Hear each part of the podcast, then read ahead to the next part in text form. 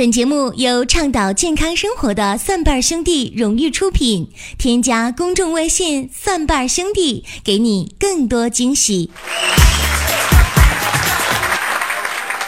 欢迎各位来到《奇葩养生说》来捧场。各位好，我是陈林。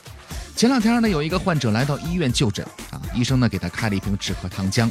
这个止咳糖浆啊，我想很多人都喝过，都非常的熟悉。这个患者就问医生哈。大夫，你像我这种情况，这个止咳糖浆应该怎么喝呢？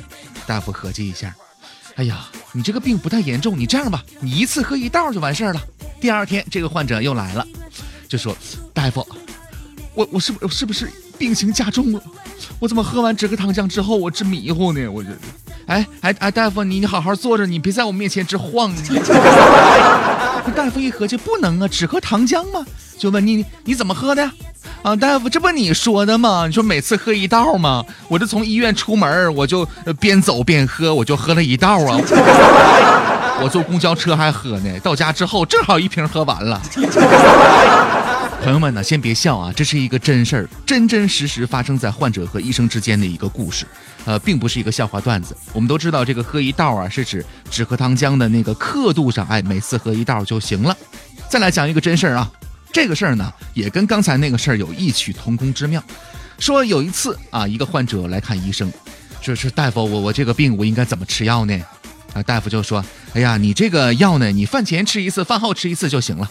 可当时的那个环境呢，可能比较嘈杂啊，于是患者呢并没有听清楚，他理解成为房前吃一次，房后吃一次。于是，在某小区当中就出现了这样的画面，呃，说有一个人拿着药瓶子围着自己的房子绕圈儿。哎，这是房前，来我吃一个。我再走，我我我我我到房后再吃一个。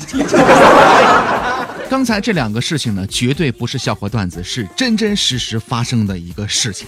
其实，在医院的这个问诊的过程当中啊，这种事情呢屡有发生，只不过没有这么的搞笑而已。比如说呢，有一些备孕的准爸妈们。就总会把一些什么备孕的方式方法呀，给的上纲上线啊。就比如说，女方啊要在怀孕之前呢，提前三个月进行每天一片的零点四毫克的叶酸补充。关于这个事儿啊，就有一对夫妇呢，整整吃了三个月，从三个月零一天开始才开始准备去怀孕。那么之前这个这进去了怎么办呢？哎，给弄出来，就可见这个事儿有多么的上纲上线和刻板。其实我们的身体呢，要远远比我们想象的聪明的很多啊。关于备孕这个事儿呢，其实有作为呢是好事儿，但是作为过多的话，干预过多，期盼过多，随之而来的就是焦虑过多。为了怀孕，女的甚至呢好好的工作都辞了，对吧？天天在家养生啊，结果呢还没有怀上孕。有的夫妻呢，甚至每次性生活之后呢，女的屁股底下都要垫上一个枕头啊，男的呢帮着老婆这高举大腿往里倒一倒，就合计这个精液别浪费了。可是如此这般，还是怀不上，为什么呢？因为。太紧张了，在做这种事情的时候，太过于仪式感了。其实呢，对于年轻的夫妻来讲啊，孩子本来应该是床上生活的一个副产品，在这个过程当中呢，应该享受其中的乐趣，享受其中的愉悦，而不是在担心说，哎，我能不能怀上孕，我能不能生出孩子。那么这种焦虑呢，在。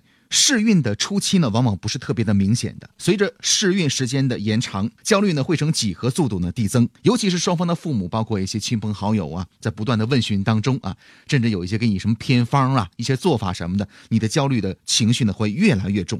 当双方的老人呢开始望眼欲穿了，双方的朋友开始嘘寒问暖了，双方的同事呢开始风言风语了，甚至是邻居大妈呢怀疑眼神出现了，不怀好意的打探。还有呢，以八卦为目的的各种送药送医等等，甚至出现了巫婆的偏方妙药的时候，你的这种心情将跌落到谷底。说到这儿，我觉得有一句话说的非常的好啊，人世间很多事情呢，根本不需要人类思考，人类一思考，上帝就发笑。这个话呢是非常有道理的。你的身体其实比你想象的，你的大脑要远远的聪明，聪明很多。而你要做的，就是在床上尽情的发挥自己，去享受这个过程，而不是在想我能不能生下孩子。为什么呢？接下来我要告诉大家，人的身体为什么是如此的聪明。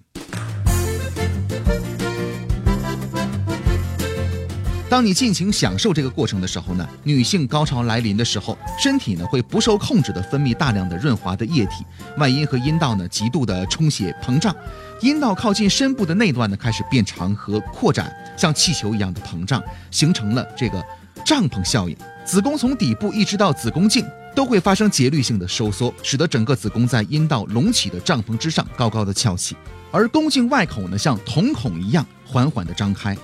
尽管内部的粘液呢从拥堵的粘稠状态变成蛋清一样的晶莹剔透，在显微镜之下呢组成宫颈粘液的糖蛋白平时呢都是排列成细小的网状。可是到了关键时期，到了排卵期的时候，在雌性激素的刺激之下，这个网的结构呢，网眼儿变大了，就变成了交通非常通畅的，像高速公路一样。目的呢只有一个，让精子呢顺利的游进子宫。那么除此之外呢，在女性性高潮的一刻呀，女性整个盆腔的肌肉呢都会不自主的发生收缩，和男性的这个器官呢。因为它有这个活塞运动嘛，啊，形成一种负压，那么这个压力呢会有一定的吸力，使劲儿的来收集阴道附近的这些精液，所以说人类呢根本不用担心呢精液会白白的流出啊，那是不可能的事情。这么一说来，各位应该明白了，我们在担心的一些事情，其实上帝早就为我们准备好了他的解决的办法，只不过我们太多虑、太紧张了。各位要做到的就是放松，去享受这个过程。这就是为什么有一些最怕怀孕的一些未婚的姑娘们啊，或者说露水夫妻呀、一夜情啊，或者是这个很多人又戴套又吃药等等，还是避免不了怀孕，因为他们完全享受性爱的过程。这也就是为什么很多夫妻在被医生啊判断为不孕不育症的时候，回单位一请假，回家一放松，筹钱准备去旅游，然后呢，这个放弃了很多的想法的时候，激情了一把，结果哎，一不小心还真就怀了孕，生了孩子，也是这样的一个道理。而这种例子在医院的就诊的过程当中也屡见不鲜呐。怎么样，朋友们，是不是觉得我们的身体真的非常非常的聪明呢？彻底的放下，放下那些浓烈的什么求子的欲望啊，也就放下了沉重的负担和深深的焦虑。那么，享受这个过程，让人类最原始的、最纯粹的性高潮来打造你们的宝宝吧。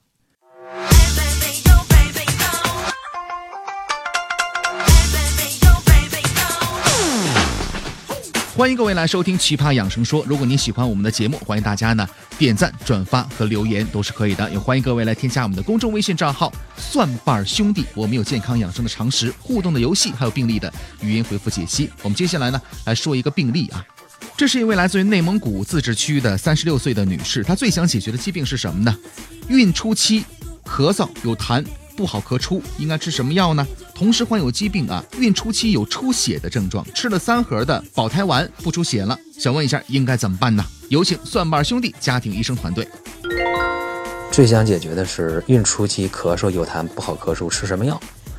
嗯，前段时间呢已经有先兆流产了，因为孕初期出血嘛，已经吃过药了不出血了。嗯，我给你的建议是非常简单的，这个事儿呢必须要慎重啊。嗯，建议你到妇科啊去求助，啊，你中医相信找中医，西医相信找西医，这个事儿呢别耽误啊，因为呃咳嗽万一是有病毒感染也很麻烦啊，对胎儿，所以呢要抓紧去治啊，这是给你的建议。其实关于这个怀孕期出血、阴道出血这么一个事儿呢，我记得在多年之前有一位比较著名的女影星哈。人到中年了，好不容易怀上一个孩子，宝贝的不得了。你想，这是可以理解的，对吧？但是呢，怀孕期当中啊，她一直是阴道出血的。早孕期间诊断是先兆早期流产，于是就吃保胎药啊。过了三个月之后呢，以为稳定了，可是还是在出血。医生呢诊断为先兆晚期流产，可是她还在保胎。到了晚孕的时候呢，依然出血，诊断为先兆早产。你想这么多痛苦的时间都熬过来了，还差那几个月吗？于是又没有做检查，最后呢还是以保胎为主。好不容易胎儿足月了啊，一考虑到自己呢年龄比较大，于是就采用了剖宫产啊，又失去了一次阴道检查的机会。等这一切都过去了，产后依然流血，一检查才发现原来是晚期的宫颈癌。这位女明星已经走好多年了。所以说呢，在这儿也提醒大家啊，如果您在孕期的过程当中啊，阴道反复不停的流血的话呢，要做检查，以免因小失大呀。更多精彩内容，更多的病例，欢迎大家来关注我们的公众微信账号“蒜瓣兄弟”，我们有健康养生的常识、互动的游戏，还有病例的语音回复解析。下期奇葩养生说，我们再会。